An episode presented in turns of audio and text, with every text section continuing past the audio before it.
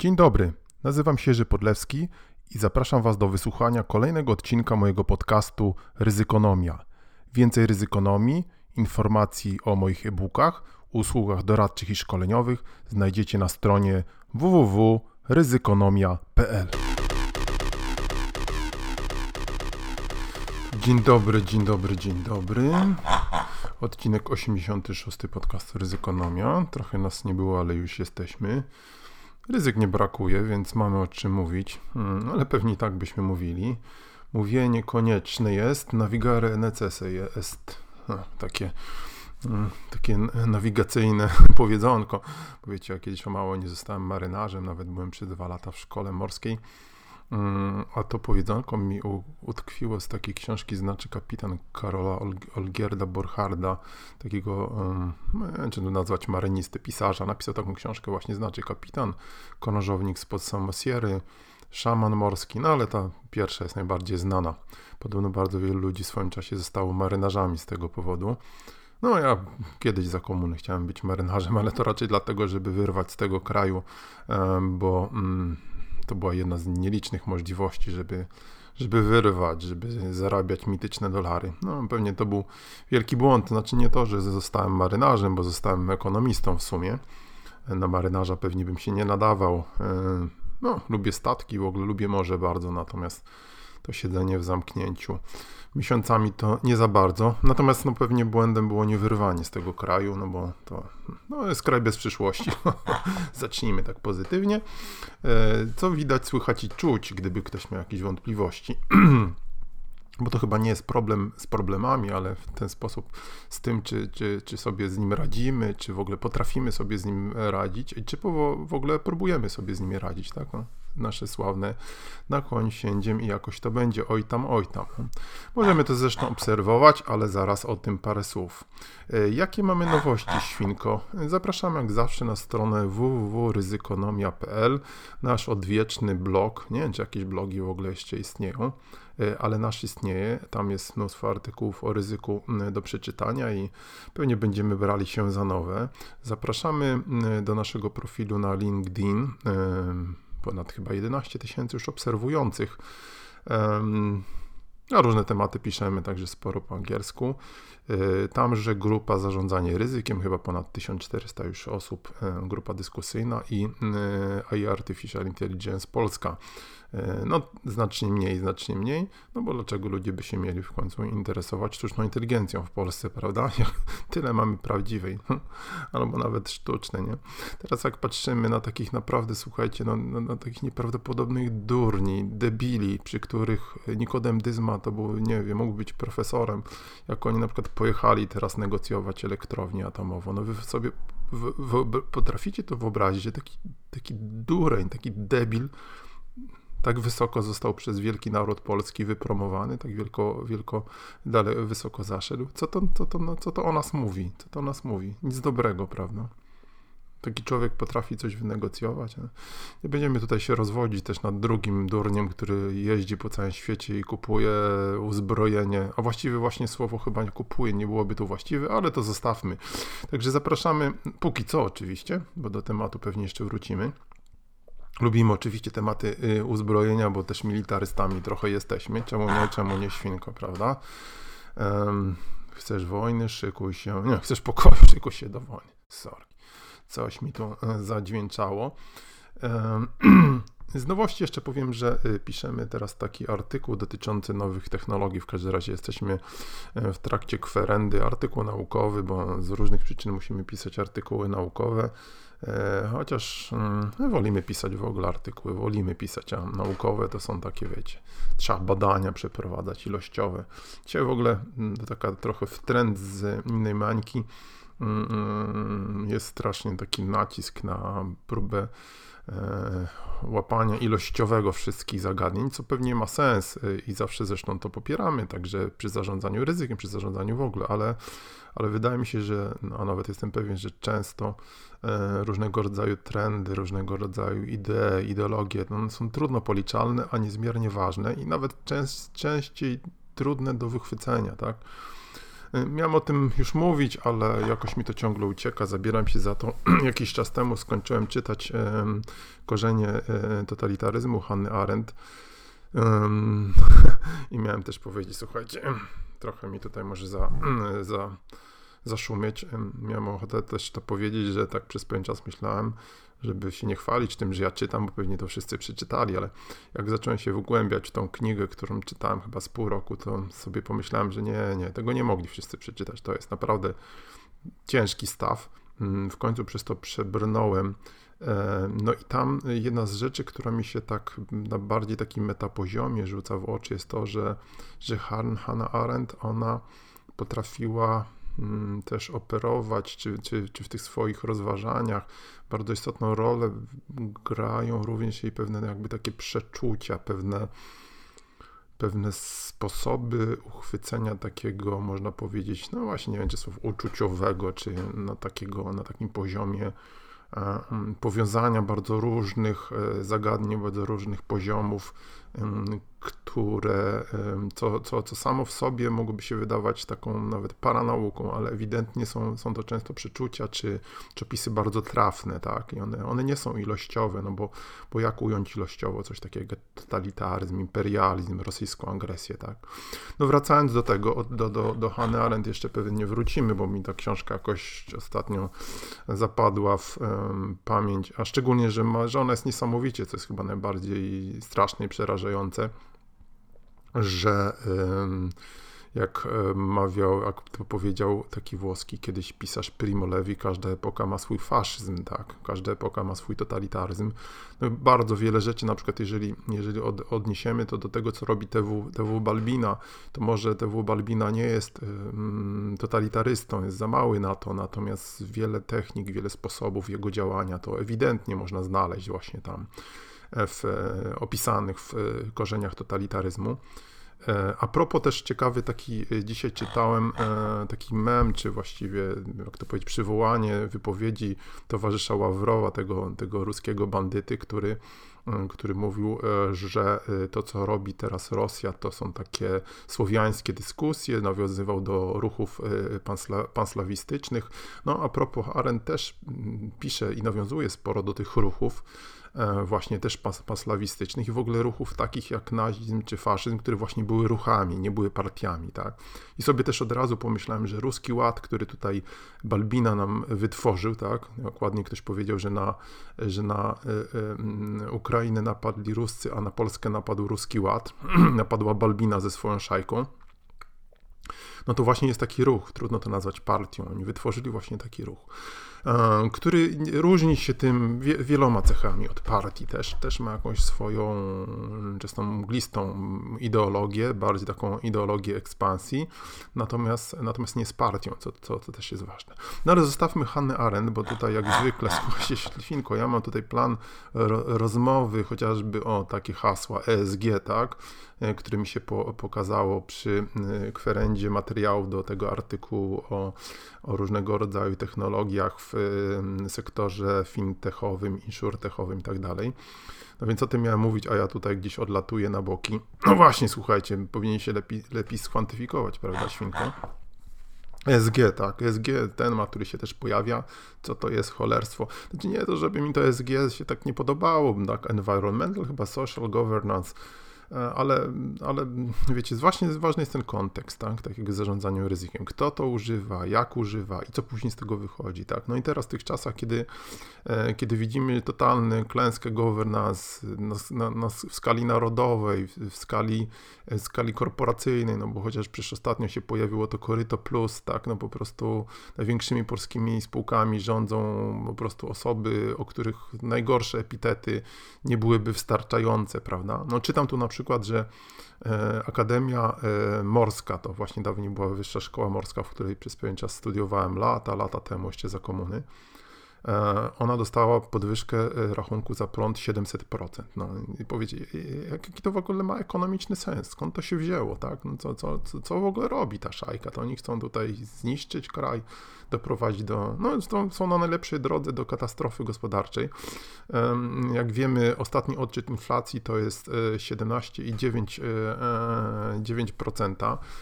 Znowu oczywiście, ale inflacja bazowa przede wszystkim, o tym wiemy, czyli ta wyczyszczona z energii i, i cen żywności, ona też, e, też nieustannie rośnie. E, no i, i, właściwie nic nie robią, prawda? Nic w tym względzie nie robią, bo idzie, mm, idzie okres wyborczy, oni oczywiście nie będą podnosili stóp procentowych. idziemy prosto drogą Turcji, tam jest 80% inflacja, ale stopy procentowe są zdaje się na poziomie chyba tam, żebym nie skłamał, chyba około 10%, tak? Więc, więc to jest ten sam kierunek. więc totalna katastrofa governance. Więc jak to mówić o zarządzaniu ryzykiem, pamiętacie, tak? Governance to jest, jak ładnie ktoś powiedział, um, to jest klej, który skleja organizację w całość, oraz zarządzanie ryzykiem, nada, ryzyk, ryzykiem nadaje organizacji odporności, więc no jak to bez governance nie ma zarządzania ryzykiem i vice versa, prawda? Więc to a propos tego ESG i różnych konferencyjnych bajek, a później jak się, no to, to jest potrzebna też no, taka kwestia etyczna, moralna, wewnętrzna spójność, ta, ta integrity, a nie, że tam na konferencjach opowiadamy bajki, a potem jak przychodzą barbarzyńcy, którzy wszystko niszczą, to my się chowamy i mówimy, że no, no wiecie, ale to tylko taka teoria, no to, to nie, bądźmy poważni, tego tak nie można dosłownie traktować, tak, no. No a jak, e, jak, jak to inaczej traktować, jeżeli, e, jeżeli e, nie, nie poważnie? Także zajmujemy się tym, tymi kwestiami, o tym będziemy pisać. Taki nowy temat, który nam się pojawiło też, skrót SFDR od Sustainable Financial Disclosure Regulation, czyli taka regulacja unijna, która wymaga też różnego rodzaju kolejnych ujawnień dotyczących m.in. owego tajemniczego ESG. Nie bez powodu, tak chciałem się upewnić co do skrótu. Pojawiła mi się zaraz strona wielkiej czwórki, ósemki czy szesnastki, nie wiem, to też mistrzów, jak wiecie, od governance. Dlatego im się te też tak pozmniejszały. Te, te, te piątki z szóstkami, nie będziemy już to wchodzić, ale wiadomo. Też ciekawy temat greenwashingu z tym związanego. No, będzie, jest o czym mówić, słuchajcie, jest o czym mówić. Zostawmy to na razie. E, mam tutaj, jedźmy jednak według planu, jakie tu ryzyka mamy. Mm, kwestia energetyki, wspominałem o tym, że, że, że to będę chciał poruszyć. Energetyki na poziomie ogólnopaństwowym, przedsiębiorczościowym i, e, i można powiedzieć domowym. No, ogólnopaństwowo z, naj, z najnowszych nowin no, temat y, saga pod tytułem będzie czy nie będzie węgiel, to już y, na pewno każdy wie, prawda? Mm, mamy całe szczęście dosyć ciepłą y, jesień, jak, jak widać, chociaż niektórzy mówią, że może im gorzej, tym lepiej, prawda? Mamy ciepłą jesień. Mm, Putin się, Putin się nie cieszy, ale pewnie jego tutaj agentura się cieszy, tak? Słyszymy najnowsze pomysły na elektrownię atomową, tak? Nie wchodząc w szczegóły, to jedna rzecz zawsze mi, i o tym wspominałem wielokrotnie, tutaj gdzieś tam przychodzi na myśl, no, że przy takiej kulturze organizacyjnej, takiej kulturze technicznej, czy to w ogóle jest w Polsce e, wykonalne, tak? Mm, to jest jeden temat, e, chociaż pewnie na energię atomową patrzymy teraz trochę inaczej. To są gigantyczne inwestycje, chyba po 100 miliardów złotych jedna, więc to jest w ogóle pytanie, czy my mamy na to fin przepraszam, finansowanie. Słuchałem ostatnio taką też ciekawą dyskusję, która dała mi do myślenia. Byli tam goście chyba z Greenpeace'u, ktoś tam jeszcze z ekologów, ale chyba nie, z energetyków. I mm, w każdym razie pan z Greenpeace'u zwrócił też y, na ciekawy aspekt uwagę, że z punktu widzenia też bezpieczeństwa budowanie takiego, takich dużych, e, dużych, można powiedzieć, źródeł energii, typu elektrownia atomowa, też jest takie trochę wystawianie się na strzał, co, co widzimy zresztą przy tej wielkiej elektrowni w Enerchodarze, tak? W, e, nie, Zaporoża Power Plant, przepraszam, Enerchodar to chyba jest, to jest chyba geotermalna, poprawcie mnie, ale w tej elektrowni zaporowskiej, wielkie, wielkie cel, wielkie miejsce do zajęcia, tak? Natomiast taka zdywersyfikowana, mała energetyka w milionach rozproszona, no to, to nie daje takiej możliwości, prawda? Jest dużo bardziej, można powiedzieć, odporna, tak? Na, na, na, na, na kwestie jakichś tam właśnie działań wrogich. Więc to, to jest ciekawy aspekt, argument, o którym wcześniej nie pomyślałem, a który został u nas, jak wiadomo, totalnie zdeptany. To jest oczywiście nie przypadek, tak? To jest, to jest nie przypadek, że, e, że, że wiatraki zostały skasowane w 2016 roku, tak? E, przez tą panią zresztą samą, która zniszczyła tyle, tyle, tyle, tyle dzieci w Polsce skrzywdziła. Nie wiem, czy jest jakaś sprawiedliwość hmm, boska albo ziemska, miejmy nadzieję. Więc to nie wydaje mi się przypadkiem. E, o zależy. Miano to zmienić rzekomo, ale jak wiecie, ta ustawa, która by zmieniała tę e, jak to jest chyba 10H, tak? 10 wysokości tam wiatraku od, od, e, od najbliższych zabudowań, to ciągle gdzieś tam leży, bo podobno pan Zero i jego szajka to blokują, więc no, no słuchajcie, oczywiście wiatraki OZE by nam nie, e, nie załatwiły całej kwestii energetycznej, no ale, ale umożliwiłyby nam znaczną oszczędności węgla, która jak wiadomo brakuje, tak? No więc idzie zima. Mm, zwracam Waszą też uwagę na ryzyko związane z zimą na Ukrainie, bo tak jak słyszymy, tam e, rosyjskie naloty e, zniszczyły nawet do 40% infrastruktury energetycznej ukraińskiej. No to jest bardzo niedobrze, bo mm, jeżeli ta zima teraz, a na pewno nadejdzie, to co się tam będzie działo, tak? Czy dojdzie do masowej emigracji znowu do Polski, tak? Na przykład 5 milionów ludzi ktoś tam straszył, przyjedzie. Jak my sobie z tym damy radę? Przygotowań już o tym mówiliśmy wielokrotnie, nie ma żadnych jakichś miejsc, e, miejsc ogrzewania, jakichś hal i tak dalej. No pewnie znowu będzie, prawda? Na końciem jakoś to będzie. Tak jak to jest e, z samorządami, tak no. Podpisaliśmy, e, postaliśmy ustawę i niech teraz samorządy dostarczają ludziom węgiel, zobaczcie, jak szybko zaakceptowaliśmy ten absurd, tak? Samorządy dostarczają ludziom węgiel. No, to jest już absurdalne. A może samorządy na przykład pieką chleb, prawda? Ale już to jest normalne, tak? No właśnie, nic się w tym względzie nie robi. Jedna z ciekawych takich, e, muszę powiedzieć, e, obserwacji, którą gdzieś mi tam wpadła w mój ekran radarowy. Wczoraj widziałem taki filmik, jak Ukraińcy właśnie przygotow przygotowują się, jak sobie radzą z tą z, tą, e, mm, z tymi problemami, z blackoutami, z e, brakiem energii. No i tam od razu zauważyłem, że są no, te rzeczy, o których ja mówiłem kilkakrotnie, dotyczących survivalu, o którym mówią survivalowcy. Więc no przede wszystkim kwestie oświetlenia, tak? Świeczki, e, latarki, baterie, lampy naftowe. Słuchajcie, no to są rzeczy, które możecie ogarnąć bardzo prosto, tak? No pytanie do Was, macie ile latarek, macie ile świeczek, macie zapas baterii. Oczywiście y, oczywistością jest, że w momencie, kiedy prądu, energii zaczyna brakować, no to wtedy to wszystko ze sklepów wychodzi. Hmm? Be prepared, are you prepared? E, następna rzecz, którą się rzuciła też w oczy mi w tym filmie z Ukrainy, jest to, E, woda, kwestia wody, tak? Mm, tam wszyscy teraz biegają z baniakami, takimi plastikowymi butelkami na ogół.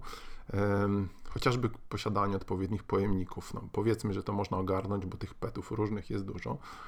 No i ludzie gromadzą wodę. No. I generalnie rzecz biorąc, to staje się też problemem, no bo nie ma prądu, nie ma wody. No. Nie wiecie, połączenie proste, tak? No, przecież woda jest pompowana przez wszystkie te różne pompy, hydroforownie. Mm, właśnie, co to jest hydroforownia, słuchaj, Rozumiem, że taki zespół pomp, no, no takie mam podejrzenie. No, popularne słowo, nie byłem nigdy w sumie, a może i gdzieś byłem, a nie zauważyłem. E, kto jest od utility, to poprosimy o wyjaśnienia. E, Także to, to staje się też problemem i w ogóle cała sfera usługowa, transportowa, zdaje się trolejbusy, bo tam są chyba w Kijowie też trolejbusy, o dziwo, e, jak zrozumiałem, nie jeżdżą. E, to wszystko staje się e, problemem. Kwestia też zapasów energii, tak, różnego rodzaju powerbanków, akumulatorów, UPS-ów, a nawet tego, co robić, prawda? Też tak, taka rzecz wydawałoby się trywialna, ale to survivalowcy mówią, tak? No, jak słuchajcie, jest, są blackouty, nie ma co robić, no to coś trzeba robić, prawda? No ani telewizji nie ma internetu. To też zmienia pewnie e, ludzką, można powiedzieć, perspektywę, ale na przykład dla dzieci jakieś zabawy, prawda? Jakoś, żeby sobie z tym radzić. No o zimnie nie mówiąc, tak? O zimnie nie mówiąc, i to jest chyba na, najgorsze. I to jest to, co może nas czekać, to, co jest dla mnie cały czas wielką zagadką, mm, na ile się przygotowaliśmy, na ile na ile wy jesteście przygotowani, ja jestem przygotowany. E, więc tutaj nawet takie banalne rzeczy w ostateczności, mm, jak choćby zapewnienie sobie ciepłych koców, no bo ciepłe ubrania zakładam, że mamy, no ale na przykład no, nie będziemy chodzić raczej chyba w kurtce, prawda, zimowej po domu, chociaż nigdy nie wiadomo, to też jest możliwe źródła ciepła zapasowe. Wiem, że, że oprócz węgla to i gromadzenie zapasów drewna jest popularne, ile oczywiście ma, ma, mamy czym palić mamy gdzie palić i mamy czym palić. Różnego rodzaju e, piecyki elektryczne, które z drugiej strony mogą zwiększyć ryzyko padnięcia systemu elektrycznego, e, energetycznego, no ale to też trzeba takie piecyki mieć, tak. No, no, one są teraz, ale pytanie, co się stanie, jak zaczną być problemy z ogrzewaniem. Mam pewne podejrzenia. W swoim czasie widziałem też takie różne analizy na chyba domowy survival. Jest taki dosyć e, popularny kanał na na Facebooku, e, przepraszam, na YouTubie, a na Facebooku też. No i tam była mowa między innymi o tym, o biokominkach, tak? że tym się też można dogrzewać. Nie jest to wbrew pozorom najtańsza, najtańsze ustrojstwo. No i to jest zresztą chyba no, klasyczny, klasyczny problem sfinansowania, zarządzania ryzykiem, tak? No zarządzanie ryzykiem trzeba jakoś sfinansować, no więc poniesienie kosztów zakupu na przykład takiego biokominka to jest co najmniej kilkaset złotych plus paliwo do tego, które trzeba jakoś składować, no ale to jest chyba teraz najwyższa pora, jeżeli już, jeżeli przyjmiemy, że to ryzyko istnieje i jest realne, ale właśnie no, cały czas mówimy, że to jest trochę trudno oszacować, Mm, kozy, kozy też. No. Koza też jest rzeczą do rozważenia, tylko pytanie właśnie, no koza to jest źródło ognia otwarte, znaczy otwarte, że zamknięte, tak to nazwijmy. Oczywiście kozie zamknięte, ale no kwestia, e, kwestia ewentualnego zatrucia tlenkiem węgla, odprowadzania energii, no i postawienia takiego ustrojstwa wręcz no to jest, e, jeżeli tego nie mamy w domu, to też jest problem. Jeżeli macie takie, takie urządzenia, to oczywiście mniejszy problem, ale spójrzmy, no większość ludzi nie ma, prawda? Wystarczy spojrzeć w blokach jak sobie z tym radzić. Więc to są, e, to są rzeczy, no, o, o, kotłach gazowych też już mówiłem, chociażby to, że większość z nich jest również podłączana do prądu i bez prądu nie będzie działać. No. Więc to są wszystkie te problemy, przed którymi stanęli teraz e, ludzie na Ukrainie. Mm, które w, mogą w nas też y, uderzyć zimą. Chociaż właśnie najgorsze, tak jak powiedziałem, chyba w tym wszystkim jest to no, kompletny brak. Może nie kompletny brak, ale no, trudno szacować to ryzyko. Jak, jak to naprawdę jest, bo jak wiemy, ruski ład, ta szajka nam notorycznie kłamie. Y, I, I stąd chociażby no, mamy dodatkowe zagrożenie, prawda? No, bo można by się jakoś przygotowywać, a to nie wiadomo za bardzo co robić ale trzeba jakieś swoje własne, e, własne e, chyba rozważania tu podejmować. E, oczywiście są pomysły też na solary też, z tym, że no solary oczywiście no z jednej strony na chałupie jak macie, no to znowu fajnie, ale takie mniejsze solary podobno są bardzo teraz popularne instalacje na balkonach, tak. Ja nie, nie, nie śledziłem tego, ale wydaje mi się, że z tego co widziałem to i wiem, to na balkonach to raczej jest zasilanie jakichś stosunkowo drobnych źródeł, ale, ale nie źródeł, tylko, przepraszam, no, urządzeń, tak? Raczej nie ogrzejecie tym mieszkania, no ale, ale jest dodatkowe źródło, tak? E, poprawcie mnie, jeżeli, jeżeli daje to większe możliwości, o ile zakładam, nie macie jakiegoś gigantycznego balkonu i nie obłożycie go solarami. Z drugiej strony pomyślałem sobie, że to od razu jest, czy nie wrócą te czasy, pamiętacie, kiedy na początku mm, lat 90. mieszkania były i tak jeszcze za, pod, pod koniec komuny wiele domów było obklejone tymi antenami satelitarnymi, prawda? Co tam wtedy szły programy. Trochę to śmiesznie wygląda wyglądało, ale, ale może wrócą solary. No. no. na pewno widzicie, no, każde ryzyko niesie ze sobą też szansę i z punktu widzenia też e, e, no, przechodzenia na nowe źródła energii, no, pod, podejścia do klimatu, no, to, to, to się wszystko dramatycznie zmienia, chociażby z tych przyczyn, które wojny, tak, tego, że, że, że widzimy, jakie to mogą być problemy. To, to akurat samo w sobie nie jest najgorsza wiadomość, ale niestety kontekst tego znowu jest dużo, e, dużo gorszy. Także, e, także solary, y, no i tak jak powiedziałem, te najbardziej prymitywne kwestie takie, ale skuteczne. Koce. Mm, widziałem na, mm, widziałem na e, w, w sieci też tak, taką e, rozmowę z panią, taką starszą gdzieś tam w Pradze, bo była demonstracja duża w Pradze poparcia dla Ukrainy, ale nie tylko. No i tam taka pani bardzo rezolutna powiedziała, że ona się tam nie boi zimy, że ona popiera Ukrainę. E, nawet jak nie będzie energii, to ona ma koce, będzie ogrzewać jedno mieszkanie, jeden pokój, tylko sobie pomyślałem, o ile oczywiście będzie miała czym ogrzać jeden pokój. No ale w każdym razie ale to też jest prawda, no, czyli ograniczenie naszej powierzchni mieszkaniowej, e, dodatkowe uszczelnienie okien, nawet jakieś zaklejenie szyb, to powinno dać dodatkowo oszczędności energii. I to powinno być dużo lepiej też zorganizowane. Na poziomie państwowym, powinny być poradniki, e, e, nie, nie tylko, słuchajcie, znowu tu mi coś zaszumiało, nie tylko my oczywiście tutaj skromna ryzykonomia, ale jak wiecie, ryzykiem się specjalnie ludzie nie przejmują, bo to to są tylko zmartwienia, prawda? Także to są te kwestie takie, na które chciałem zwrócić Waszą uwagę, o których będę jeszcze pewnie powracał. Mam nadzieję, że nie z jakichś super zimnych pokoi, wzorem doktora Ziwago. tak nie, był tak, siedział, prawda? Doktor Żywago i pisał, tak jak ktoś oglądał ten film w jakimś chyba zimnym pokoju, taki, taki obraz mi utkwił w pamięci. Um, oczywiście zupełnie innym parą kaloszy są, jest kwestia korporacyjnych, e, korporacyjnych czy mm, biznesowych aspektów tych, tych kwestii energetycznych, um, bo to oczywiście wszyscy słyszą, że obok mnie piekarnia dostała chyba rachunek kilka, kilkakrotnie wyższy. Um, zresztą zdaje się w, w październiku był jakiś rekord zamknięcia firm, prawie 60 tysięcy firm się zamknęło. Rzecz Rzeczpospolita nawet o tym napisała. I muszę Wam powiedzieć, że z takich moich nie, nie statystycznych, ale empirycznych obserwacji, z tego co ja rozmawiam z ludźmi, dopiero mm, dwa dni temu byłem gdzieś na winku i rozmawiałem z ludźmi, którzy po prostu chyba tam siedziały z trzy osoby, które prowadziły firmy i wszyscy je zamykali. Jedna osoba miała, była ścigana przez 5 lat przez Urząd Skarbowy i w końcu wygrała, ale miała dosyć, teraz jest na etacie. Druga osoba, mm, no nie Urząd Skarbowy, ale też miała dosyć i i nie wiadomo co. Y, trzecia osoba podobnie.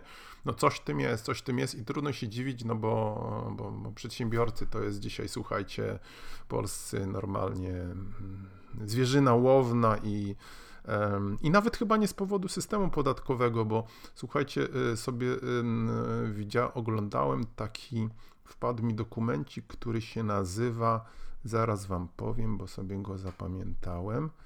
E, e, który się nazywa Tax Index chyba. Oczywiście wszystko się przesuwa. International Tax Competitiveness Index 2022. No i tutaj jest pokazana taki ranking w Europie stopnia skomplikowania systemów podatkowych i suma summarum jesteśmy na 28 miejscu. Hmm. No, przed Hiszpanią jest na 34, Portugalia na 36. E, Niemcy na 15, Dania jest na 33, Turcja o dziwo jest na 9, prawda? Ile można powiedzieć, że to jest Europa. Najbardziej nieskomplikowany system, nie wchodząc w metodologię, to jest Estonia chyba na pierwszym miejscu, e, druga jest Łotwa, no mniej więcej. My jesteśmy gdzieś tam pod koniec, jak zwykle. To stary algorytm, tak, że jesteśmy zawsze tam, gdzie trzeba być na początku, jesteśmy na końcu, a tam, gdzie na końcu, to na, to na początku. E, więc to chyba nie jest nawet to, słuchajcie, system podatkowy, ale ogólna atmosfera, już nie mówię o tych właśnie kwestiach energetycznych, które po prostu niszczą firmy. To trudno mi objąć rozumem, o co tu chodzi. No. Chyba oprócz tego, że to jest jakieś szaleństwo mm, plus celowe działanie, no tru, trudno, trudno, trudno to objąć rozumem. Ale jak wiadomo, ostatnio w ogóle wiele aspektów jest trudno mm, naszego tutaj, e, naszego profilu ryzyka polskiego objąć, mm, e, objąć rozumem. No, mam zresztą taki pro, pomysł a propos profilu ryzyka, taki projekt, do którego może wrócę, słuchajcie, no ciągnie wielka do lasu, więc o tym jeszcze powiem, y, może y, zajmiemy się profilowaniem ryzyka e, bardziej publicznie. Do tego jeszcze tematu wrócimy. E, także, mm, także słuchajcie, to chyba nie to wszystko, ale, mm, ale kończąc już, dobra wiadomość, słuchajcie, a propos rankingów. Ewidentnie o tym, e, o tym można było wczoraj usłyszeć w mediach, mm, ale jest e, no, o tyle lepiej, o ile lepiej na drogach polskich. To znaczy, że jest mniej wypadków drogowych od e, co najmniej 2001 roku. E, co prawda wspominałem ostatnio, że na przejściach więcej osób ginie, mm, ale to jest dosyć krótki okres od wprowadzenia tych nowych przepisów, kiedy, kiedy jak wiecie, no, część ludzi wchodzi na pasy, niestety jest później przejeżdżana przez różnych świrów, którzy się nie zatrzymują. Ale jeżeli spojrzeć na statystykę w ogóle wypadków drogowych, to z tego to czytamy, mamy obecnie 59,6 59, 1,6 ofiar wypadków drogowych na milion mieszkańców, tak? To jest, y, to jest znaczne polepszenie od kilku ostatnich lat.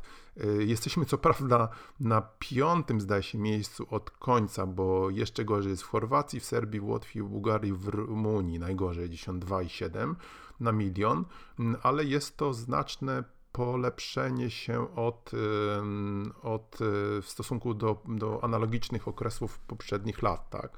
I tu jest na przykład zapisane, że w, e, liczba zabitych według danych Ministerstwa Infrastruktury, straszne, prawda, zabitych, w 2019 roku, e, i to były, rozumiem, do października, 2389, później 1098, a teraz tylko 1559 ofiar zabitych, tak. No. To jest straszny efekt, straszna, ale zobaczcie, spadek jest chyba rzędu 30%. No to jest, no i, i, i, jaki jest tego powód, jak myślicie? No mandaty, słuchajcie, no nawet jeżeli on wcześniej się to już zaczęło, no to, to widać, że skoki są największe w momencie, kiedy się pojawiły coraz wyższe kary. I bardzo dobrze, karać, karać, karać, po prostu to działa, żeby zmniejszyć tą, tą tragedię na drogach, żeby zmniejszyć e, gigantyczne straty dla, dla budżetu, tak, mówiliśmy o 50 miliardach złotych przepalanych na, na wypadki, no i przede wszystkim, żeby zmniejszyć ludzką krzywdę, tak. No i przynajmniej to nam wychodzi. E, więc mam nadzieję, że to będzie dobry trend. E, I tym optymistycznym akcentem, słuchajcie, ryzyko na to są zagrożenie szanse. E, na dzisiaj kończymy i mówimy Wam bye, bye, bye. Wkrótce wracamy. Bye, bye, bye.